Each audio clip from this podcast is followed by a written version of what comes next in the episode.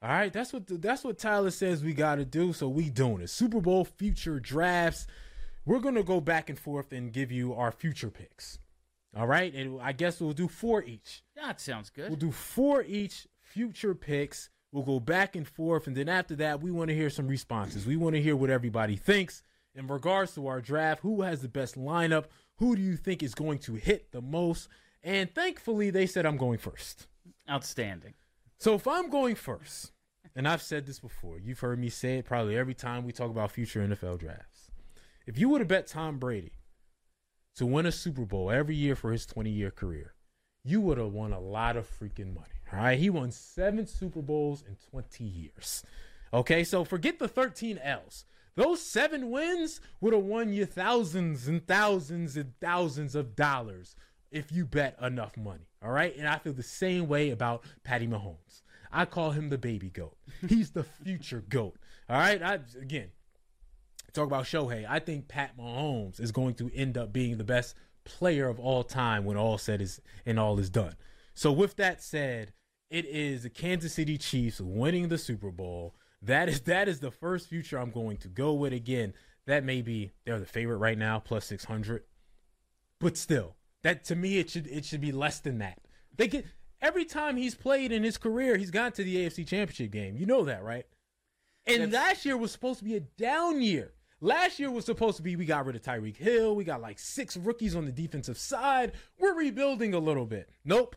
Super Bowl. So I'm betting Pat Mahomes will win a Super Bowl every year for the rest of his career. So that is my first future. The Chiefs are the favorite. Should be. You took them first. They should be the first pick. That's it's it, it's correct.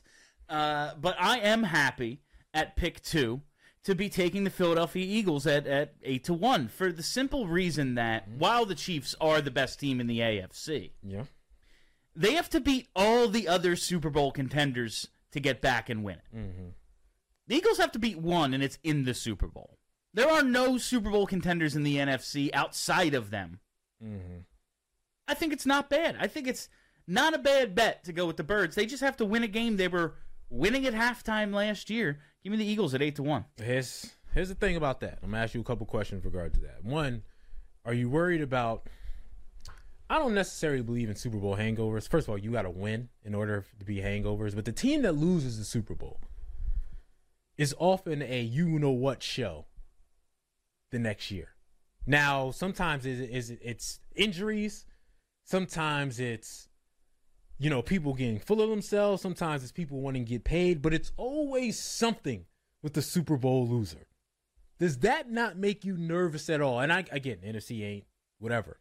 But that they're not going to have some of that bad luck because again, they start the they started the team they started with, they ended with. All those starters in game 1 played in the Super Bowl.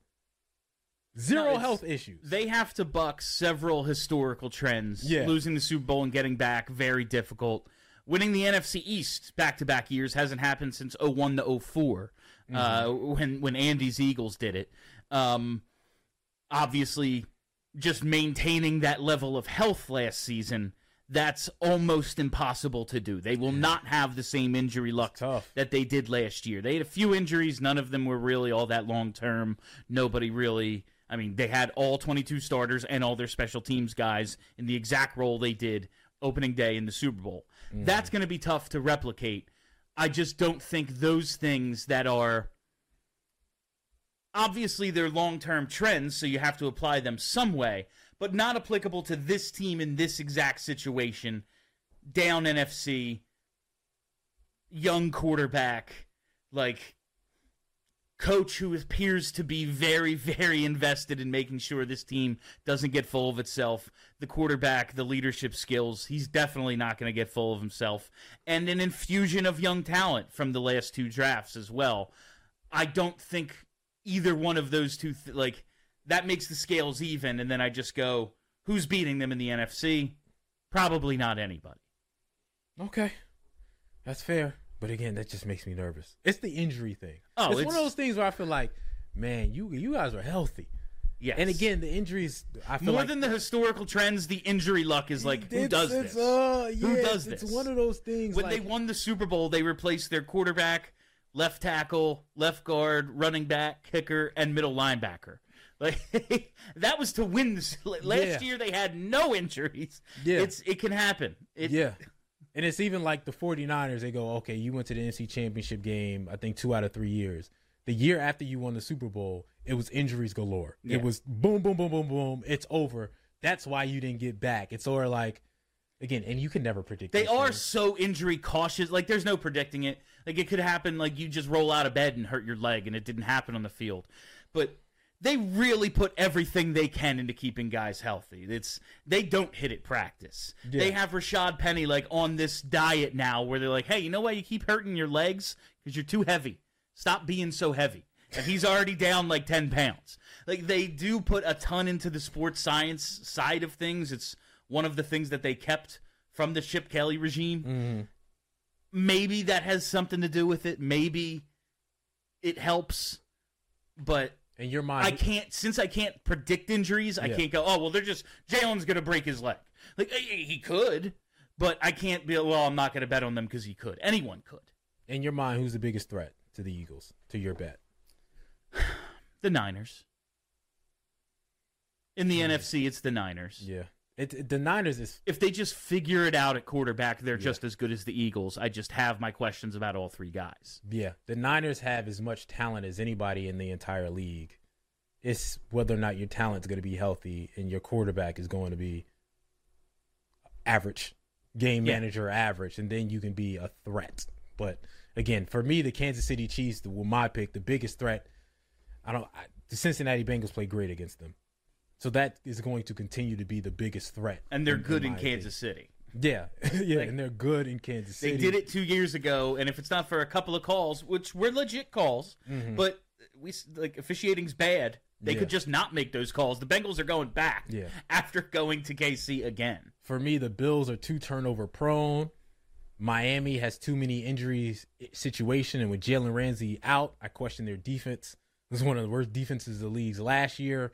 So, so those are the couple other teams that you worry about that I'm not aren't the bigger bigger threats in Cincinnati Bengals. I think that's just Peyton Manning and Tom Brady for the next ten years. Like it's likely that those two are going to meet seventy five percent of the time in the playoffs. It seems like so. They're your second pick. yeah, Yeah, the Bengals. Yeah, Uh, in, in the AFC, that would be. I mean, Joe Burrow hurt his leg the other day, and it was like, they're like, he's oh yeah, fine. his MVP odds are still. He's still the favorite. He's still the like, He was still the favorite over Patrick freaking Mahomes. yeah, doesn't matter. like yeah, he's all right. He's still the favorite. Uh, so you're gonna go Bengals, Mm. Yes. and that's like this is what I'm like. Well, no, no, no, that's not my second. Oh, that's draft. not No, your- no, no, no, no. okay. That's not my second draft. That's just who I have second. Just like Okay. you feel like the 49ers are the threat. My second draft in this future draft is AP Offensive Rookie of the Year, Bryce Young. Now, I understand the, the, the position that Bijan Robinson is ahead of him. Bryce Young is a quarterback. He's a quarterback who I think is going to start from day one. Quarterbacks who start from day one and quarterbacks who are able to put up okay numbers. Like you you don't have to do anything great. They can go six for six and eleven or seven and ten. And it just say, okay, Bryce Young had a productive year. Bryce Young had a year that showed you flashes of him being great. And that's all you need to win the rookie of the year. It's the quarterback bias. So again, Bijan can have 1100 yards rushing or and 700 yards receiving, right? And have 10 touchdowns. But if Bryce goes for let's say 3900 yards with 22 TDs and, and 19 interceptions, If he just He's gonna win. It's, if he just starts 17 games and doesn't suck, he should be the favorite. Like, yeah, You know like, what I mean? Maybe Like- someone had like maybe Bijan has the transcendent performance where it's like we have to freaking give it to him. that's possible. But like, if Bryce Young just doesn't suck and starts every game, it's probably going to the quarterback. And I'm betting that Bijan doesn't have that because he's in Atlanta. Right? Like, Yeah. okay, like I get it. But you're not going to be with the team that If- wins a lot. You're not going to be with a team that knows what they're doing. You got Yeah. you got Desmond Ridder as your quarterback. Bijan, you're going to have flashes, And- but you ain't going to have that historic year like you say. Yeah. because it's with you're with Atlanta. if they're smart, they won't feed him that way. Like we talked about this last year. This is the assumption of rational Mm-hmm. coaching. Uh, but they're not winning the Super Bowl this year.